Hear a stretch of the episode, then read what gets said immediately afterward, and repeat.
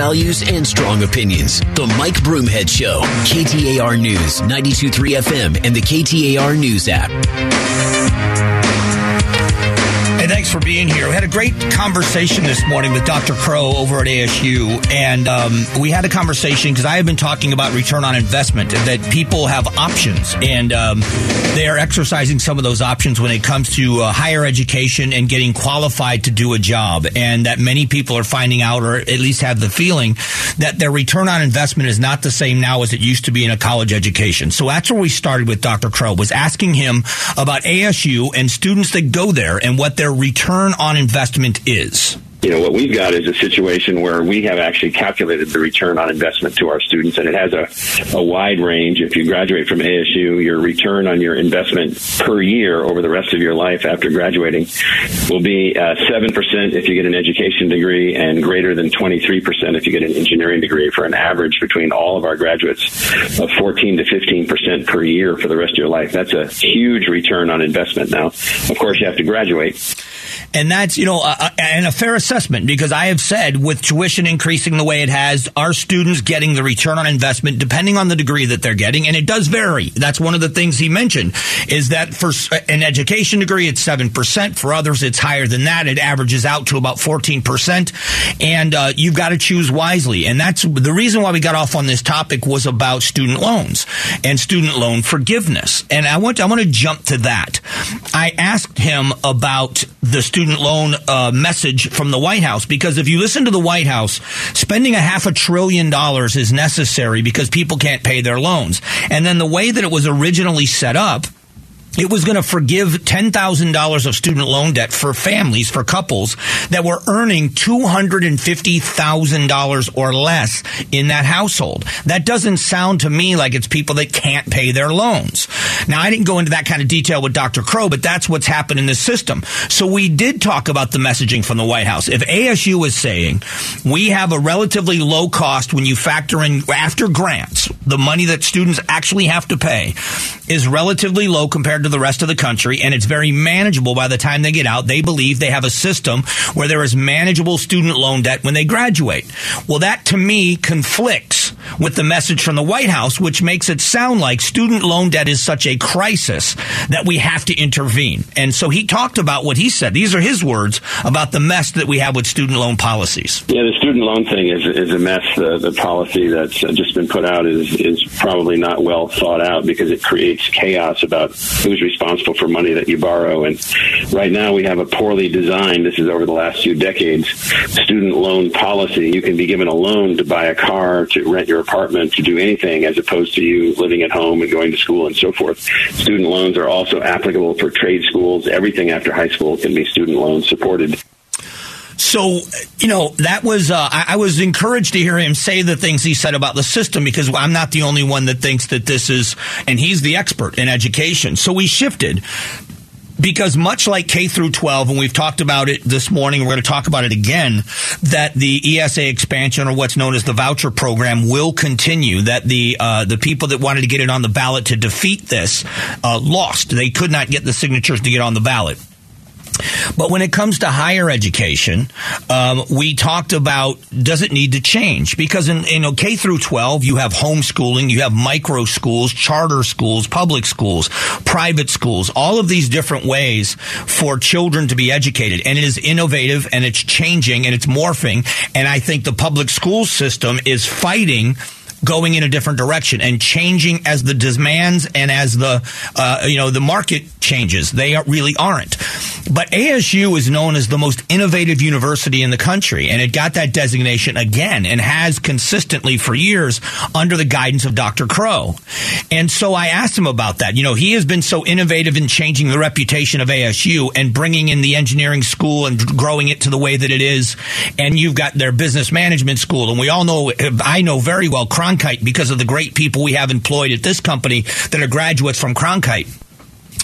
So we talked about does education need to change? And this was his reply. What we need is a kid coming out of high school. We need everybody to get through high school. We need uh, people to go to trade school, technical school, culinary school, community college, the military, universities, and, and we need to help people to, as they're learning in their life through innovations, to take all that they learn and produce a, a lifelong learning sort of package so that later, if they want to go back and learn some more, they can get credit for what they've learned. I mean, the system is seriously flawed. There's insufficient innovation. We're not using technology. We're overly elitist. I just thought that was a very transparent, honest answer about education as a whole. When he says we're too elitist, and and I absolutely agree with that. And and serving the needs of people is a pretty amazing thing. I'll give you an example of how things change and how you can find new ways to do things. As most of you know, um, I maintain a very uh, high respect uh, with uh, the the CTEDs or the Career Technical Education Districts, and EVIT is one of those in the East Valley, the East Valley Institute of Technology with multiple campuses, West-MEC in the West Valley, and they are educating young high school students, but they also have adult ed programs.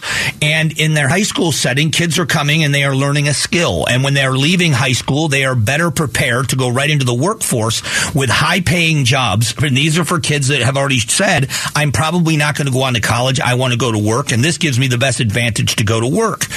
Well, there was a bill that was passed that they championed, and I actually went down and spoke about at, at the legislature that would expand their ability to offer two year degrees to the adult ed program, not to high school kids, to people in adult education. So imagine, um, as fast as we're building things, as much as construction is going on here, uh, imagine being able to uh, go through an adult ed program, let's say, and or go through the high school program in any kind of construction and then you're an adult and you're back in the workforce and you realize I really like construction, but I'm not going to be swinging a hammer my whole life. I'd love to learn construction management or whatever else.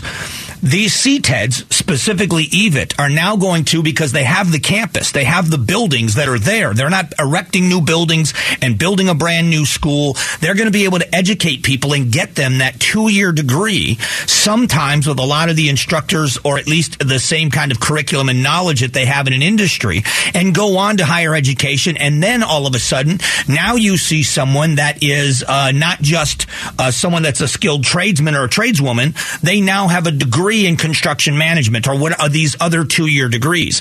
It is one more way that education changes. It's one more way that education is morphing and giving people more opportunities and giving people a chance at a quality education and doing it at a lower cost, at a very affordable rate. And Dr. Crow's numbers, I, I, I respect Dr. Crow, and I'm looking at the numbers and I'm listening to what he's saying, and he's telling us, and I, I believe him, that ASU truly for in-state students is great value and return on investment long term, which I was happy to hear. That's not the message we're getting from Washington D.C. in student loan forgiveness.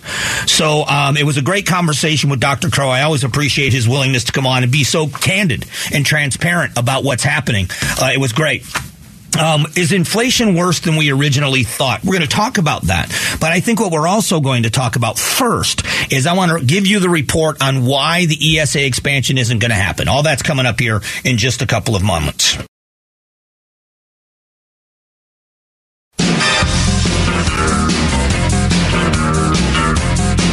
Strong values and strong opinions. The Mike Broomhead Show. KTAR News, 92.3 FM, and the KTAR News app.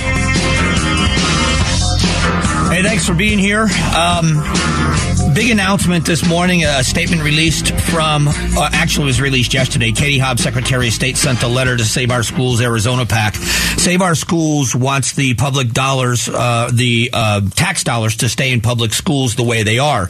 Um, and one of the complaints they had with the ESA, ESA expansion um, the empower, empowerment scholarship accounts that's what esa stands for um, is they said there's no oversight of the money. And you know well the odd part about that a couple of things about that strike me as odd. First of all the, will there be parents out there that abuse this? Probably. Just like there are parents that abuse the welfare program and wic and all that stuff food assistance.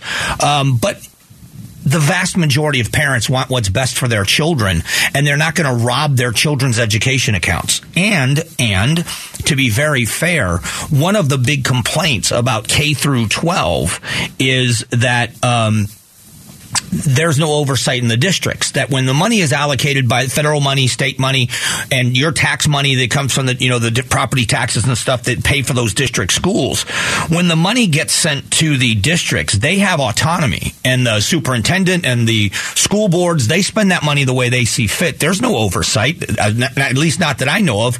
That they they are bound on percentages and what they can and can't do. So there's not a lot of oversight there either. You go and look at some of the training, uh, and I would suggest everybody do this, even if you agree with it. I would suggest that you request from your school district, wherever you live, to find out what they spend their money on. Are where are they sent? Where are they paying to send their teachers to conferences? What are those conferences entailing? What curriculum are they buying? What are they training their teachers to teach? How much is that costing? And you start looking at some of these programs, and then you should have a say in whether or not you think they are wisely spending your tax dollars. And if you don't think so, you should be able to take your child, go to a charter school, use that money toward a private school. I think this frees up the parents. The problem is that they're right in one thing that if you're a failing school, if you are a school that isn't listening to the parents in your district, if you're doxing parents, if you're calling parents domestic terrorists, if you are doing those kinds of things, they are going to take their child and their tax dollars and they're going to go somewhere else. I just hope somebody somebody explain to me why that's a bad thing. What they say is, well, now it weakens the public schools for the kids that can't leave. And no, no, it doesn't. Because if you are a good school, if you're a good school, they will come to your school. Why do you think it is so hard to get into a Brophy. Yes, it's a very expensive school. When you look at uh, St. Mary's, you look at some of these other schools, Scottsdale Christian, you look at some of these other private schools, they are expensive. But you they're not going to send their kids to a private school if it's not a quality school, the parents that can afford it. And when you say there are some families that can't afford that those schools, well some of them will be able to now. How is that bad? How is it bad to give a kid from a working class neighborhood that has got such great um, uh, academic abilities, give them an opportunity to go into a setting like one of those schools? What parent wouldn't want to do that? And for me, this is not going to ruin public schools. It is going to force public schools to change. They are going to have to morph. They are going to have to start doing what the parents want and what the expectation is. And now you're going to see a lot more. Hey, look at us. Look at our rating as a school. We've got the statewide average, what is it, 36% of kids statewide, only 36% of third graders are reading at grade level. Our third graders have over a 70% rate of uh, reading at a third grade level. That's when a parent says, I want my kid in that school. That's where I want to be. And so uh, they're going to be forced to change and it needs to. You know, there are a lot of great educators out there. There are phenomenal teachers. I, I, have never dumped on teachers. I'm not going after teachers. I'm saying the system as it is isn't working. And unless the system changes and frees up those great teachers, you know, there's a reason why we complain about higher education. I'm one of them that does that too. There is a reason why colleges pay people like Elizabeth Warren or de Blasio or who, what's his name? Didn't Brian Stelter go and teach somewhere? Why these people are making big money to teach at universities? It's because students are spending their, their tuition money and they want to be in these packed classrooms with these people teaching them. Now, I don't know that you're going to see see uh, teachers K through 12 making $200,000 a year. But if you're a good teacher that has kids that want to follow you and be in your class, you are valuable and you're going to make more money.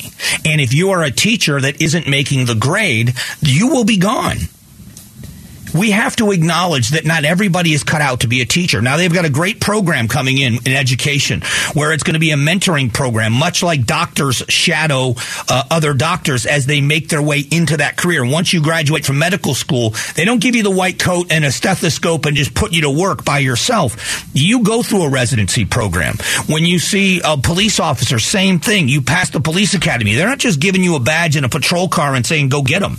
You go through a, a mentoring program with a a field training officer with an FTO. Teachers are starting a program like that. I think it's going to be valuable in, in public education.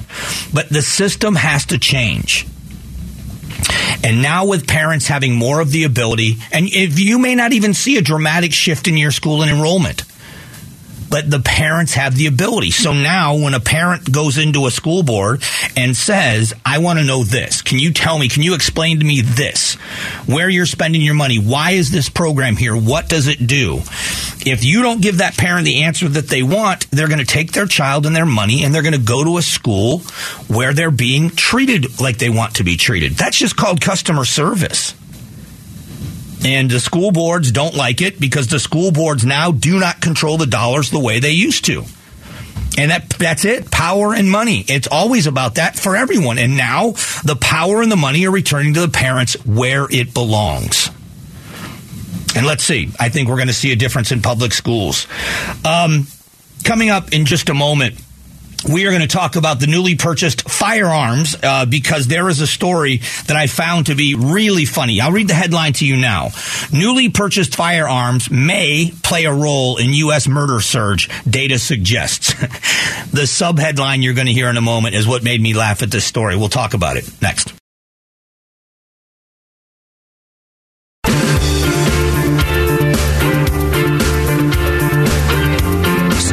Values and strong opinions. The Mike Broomhead Show, KTAR News, 923 FM, and the KTAR News app.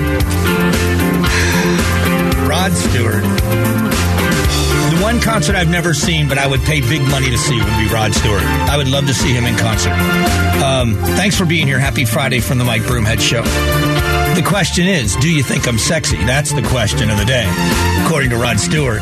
Um, we have to talk about this story because sometimes uh, they make me laugh how they answer, or they ask and answer their own question. But this is this is how you have to understand. Murder, murders are up in this country. So here's the statement at the beginning of this story. Newly purchased firearms may, I, that should be in all capital letters, but it's not, may play a role in U.S. murder surge. Then the subheadline says, however, Lack of information limits understanding whether the data suggests heightened enforcement or improved reporting. so all of you out there, I want you to think about this. All of you first time gun purchasers, all of the people out there that saw that the fund the police movement was an absolute disaster and that our streets are less safe than they have been before, not by fault of the police departments, but by policies of city management and by prosecutors that refuse to punish people for committing crimes. And then you see the move that was being made and has been continued to be made by this administration to limit your access to certain firearms or magazines or ammunition or whatever it is, people have decided now is the time for us to get firearms. So you did. Law abiding citizens. Does that mean that everybody that is legally entitled to buy a gun and that does buy a gun is going to be a responsible firearms owner? No, it doesn't. But what this leads you to believe is that since all these people are buying guns, crime has gone up, murder has gone up. Maybe it's the other way around. Maybe it's because murder has gone up, more people are buying guns. Maybe that's why. Maybe when you see a story like paramedics and firefighters in New York City are getting killed in the street on calls, which happened yesterday, when you hear about a story out of New York City about a guy that had been arrested nine times and was a registered sex offender, is now being accused of raping an 81 year old woman. When you hear these stories, you think to yourself, it's not going to happen to me. I'm not going to let that happen to me. But somehow it's always the gun. Yesterday there was a story, uh, I believe Smith and Wesson is being sued by families of victims of a mass shooting. How do you sue the manufacturer of any product for the misuse of its product? It's it's this it's this trying to circumvent the Second Amendment any way they can. They can't do a frontal assault on the Second Amendment because it's written in stone, and anybody it's pretty clearly written that you have the ability, you have the right to keep and bear arms. That's it. Period. End of story. And when it's been challenged, when laws and local laws are too oppressive on gun ownership, they've been beaten in the Supreme Court, not by this radical right court that everybody sees, but by courts. Washington, D.C., and I don't remember exactly what their law was that was federally, but the Supreme Court told them they couldn't do it. What happened was, I think their law was if you had a gun in your car and you were going to a gun range or transporting a firearm, it had to be dismantled and in a locked box, and your ammunition had to be in a separately locked box in the trunk of your car. That's not a gun. That's not a gun. That's a stick. That's a rock. You're throwing a rock at somebody. And so people have been the anti-gun crowd who, and I mean this respectfully, because a lot of what I'm saying here is sarcastic, but I mean this respectfully. A lot of the anti-gun crowd um, and information is born of ignorance, not stupidity. They are not stupid people. They're ignorant about firearms. They hate them so much they know nothing about them. They don't know how to purchase a firearm. They've never been around a firearm. They can't understand why anybody would want a firearm. They're just bad, evil things, and no one should have them. But it's a misunderstanding and it's a poorly educated opinion. You should at least talk to someone that owns a firearm and find out why. You maybe should go through the process and see what the background check looks like in order to purchase a firearm. At least, I don't know, I don't think it would change your opinion on firearms, but you would have a much more educated opinion on why they're bad, in your opinion, because they're not to me. Again, I'm a hothead. I, have got no problem with confrontation. I'm not proud of that fact, but I am. I'm I'm I'm down for a debate. I'm down for an argument. I don't, you know, it's that's just how I am. I'm not I'm not going to physically get into an altercation. I'm way too old for that. But I've got no problem with a confrontation, online or in person. None. Never have brandished a firearm at a human being. Never.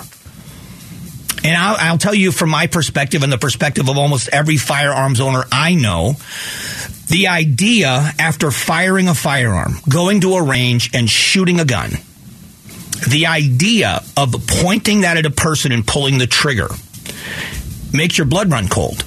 At least it does mine. It would have to be a last resort for me. It would have to be a last resort for me. But we live in a world where bad people have guns and they do bad things with them. And unless you have good people with guns to stop them, and we've had people there have been people have been quoted in saying there is no such thing as a good guy with a gun. Or it's a false narrative that good guys with guns save people. That's just that's wrong. It's just wrong headed. But to write stories saying that we are seeing an increase in murder because of an increase in gun sales, maybe it's the other way around. Maybe it's we see the uptick in violent crime and the lack of willingness to enforce those laws, either through shortages in policing or unwillingness in prosecutions. People feel like they may have to take the law into their own hands they're not going to allow themselves, the people they love, or innocent people to be victimized. And so when I hear these things, when I see these stories, it makes me laugh because you can turn data into whatever you want it to be. And a, a, false narrative of saying that you're the problem because you went out and bought a gun is absurd. In my, at least I believe it's absurd. And, uh, you know, people have to be responsible. I, I, will not defend people that do the wrong thing. I mean, that's silly to do that. Um, but it is strange I just think it's very, very strange. Coming up in a moment, uh, border towns. We're going to talk about border towns because uh, there's a couple of stories about how dangerous it is at our southern border and what's being done and what should be done to stop it. The last one is about bodies, that they don't have so many bodies in one southern Texas town. They have to order refrigeration trucks because they can't store them all. It is a sad, sad thing. We'll get to that coming up in a moment.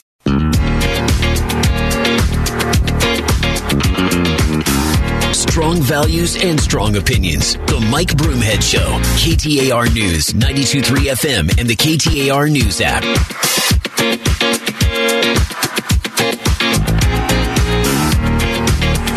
Right, it's a good news Friday. Actually, a good mood Friday. I don't know how good the news is, but the, the, we're having fun at least. Thanks for being here. Happy Friday from the Mike Broomhead Show. Um, if you have not subscribed to the Mike Broomhead Show podcast, you got to do it. Very simple to do on any device that you have, and it's brought to you this week by King LASIK and K2 Vision, RLE, the best vision for the Valley. Schedule your virtual consult at kingk2vision.com. So let's talk about the border. This is an ongoing uh, issue for me. I, I, got into a bit of an argument with somebody on social media because they're upset that I said we should be sending the message south of the border do not come here, it's dangerous. And they took issue with me saying that. Um, you shouldn't come here illegally. You're being lied to by the cartels. They are being lied to by the cartels. How easy it's going to be and everything else. And the policies of this administration are too welcoming in the sense that people are staying extended periods of time and it's making it worth the risk. I don't want to see people die. I don't want to see people injured. And they are, both are happening at the border. I and I, uh, fact check me. I mean, I want people to fact check me. I know I don't expect people to take my opinions as fact. I don't expect you to believe anything I say. But when I give you something that sounds outrageous, check me out on it. Women crossing the border illegally, they're being brought here by the coyotes, by the cartels, um, are bringing with them the morning after pill. Sometimes they're bringing over multiple pills because they are told that the expectation is they will be sexually assaulted on the journey. Now, I know it doesn't happen to 100% of the women, but the expectation is that it will. So I want you to think about that what this is really like when you make this border crossing, when you make this journey here, when you're being brought by the coyotes, how horrible the treatment must be if women are so afraid of being uh, raped that they are packing the morning after pill with them so that if they are raped, they don't get impregnated by their rapist. We are a part of that. We are a part of allowing this to happen. We know that that is statistically true, that that is happening. We know that young girls are being forced into the sex trade. We know that young men are being forced into gangs and drugs. We know that 70% of the fentanyl that's coming into this country is coming through the southern border of Arizona. We know these things are happening. And we're not doing anything to stop it. This is the Maverick County Sheriff. Um, down in southern Texas, and this is what he is saying about deceased migrants in his town, in his county. These are the freezers here where we have all these bodies right now. I took over about uh, two months ago. I'm responsible for this now. The funeral director, uh, I guess he got, I don't know what happened. He said, I no longer am going to be responsible for them. So now I'm responsible. So he's, the only thing he does, you know, if you see somebody either in the river or the brush, wherever, the body, he'll, he'll transport him, put him here, but we take over. All right, one more. This is more part, more of what he said. Uh, talking about not not all these people make it across the Rio Grande. We might need another one, but I hope not. You know, because it, it now becomes a problem. Not only immigrants crossing, but also immigrants not, not making it. You know, they drown, some die in the brush, whatever. The summer was very hot. You know, we had the the, the, the, the drought, and now we're almost on, on, the fall. You know, so but still we, hit, we find immigrants. So that's that's a sad, sad part. You know, that not everybody makes it, and um, including and, children that we see, including children, females that are pregnant. You know, and um, I'm hoping that we don't have to get another trader like this with a with a freezer. Now there are some people that are saying the answer to this problem is to open the border, that we should be welcoming people and just allow people to come in. That's not how we run our immigration system, nor should we. We know we live in a world where, yes, there are a lot of people that want to come here to live the American dream, but there are also those that want to come here to commit crimes and do us harm. And having an orderly system of immigration does not make you a bad country. Having an orderly system for immigration makes you a better country that we should always open our doors and open our arms to people that want to come and be Americans. But we have to have an orderly system. We have to have a system in place that we know who's coming. We are pretty sure of what their intentions are. And that is the way you have a well running immigration system. It's funny, the person I had the argument with this morning said basically, because I said we are the shining city on the hill. And he said we aren't and he was angry that he said most of my show is opinion, not fact. And I said all of my show is opinion. I get paid to give my opinion, but th- then he backs it up with "We're not the shining city on the hill. We're not welcoming." And I thought, well, that's your opinion, not mine, not mine. In my opinion, we are a very welcoming country, and we always should be. That we should welcome people that want to come here and join us in this great experiment. We should always welcome people to this country. And I believe we always will. But we have to figure out a way to stop the human trafficking and the plight of people crossing. There are people dying in the Rio Grande uh, because they're drowning. There are other people that are dying in the desert because they're overwhelmed with heat. There are people that have been murdered. There are women that have been raped. Drugs are crossing our border. People are being enslaved. This is another one. Fact check me, please. People are coming across the border. They're being told, they're being put, remember the drop house stories we used to see in the 90s and the 2000s? Well, people are being brought here and then they're told you owe us much more money than you did before. They're taking people's papers to stay here legally. They're basically t- enslaving them and telling them, try to escape. If you escape, you might escape. But if you do escape, we are going to kill your family in whatever country you came from. Our people in your country are going to murder everyone you know. We're going to murder your parents, your siblings, your aunts, your uncles, everybody. So they're slaves until the cartels say they have worked off their debt. And a lot of these kids, young people, are being forced into the sex trade as women, the gang trade in the drugs as young men. And uh, it is horrifying what's happening. And until we continue to shine that light on it, and I believe that light is beginning to shine because we are now seeing cities like New York and Chicago trying to figure out what to do with the migrants in their city, that maybe something will get done. But this has been completely ignored by this administration. They have told us over and over again, just recently in the last few weeks, the vice president has said that the border is secure, in as much as it's a priority. I don't have any idea what the rest of that sentence means, but that's what she said. And we all know that it's not true. And uh, I just, the reason why I keep bringing attention to it is because I want it to stop. I want us as Americans to be so fed up with the plight of humanity on the border from both sides of the border that something's finally done about it. Coming up just after 11 o'clock, uh, Dr. Crow joined us. Michael Crow joined us from ASU, and we talked about the validity, about the um, uh, return on investment of a college education at Arizona State University. I thought it was a very, very compelling interview, and there's some of it you didn't get to hear. So I'm going to let you hear part of that when we come back and hear why he believes ASU is a great place to go to school. Next.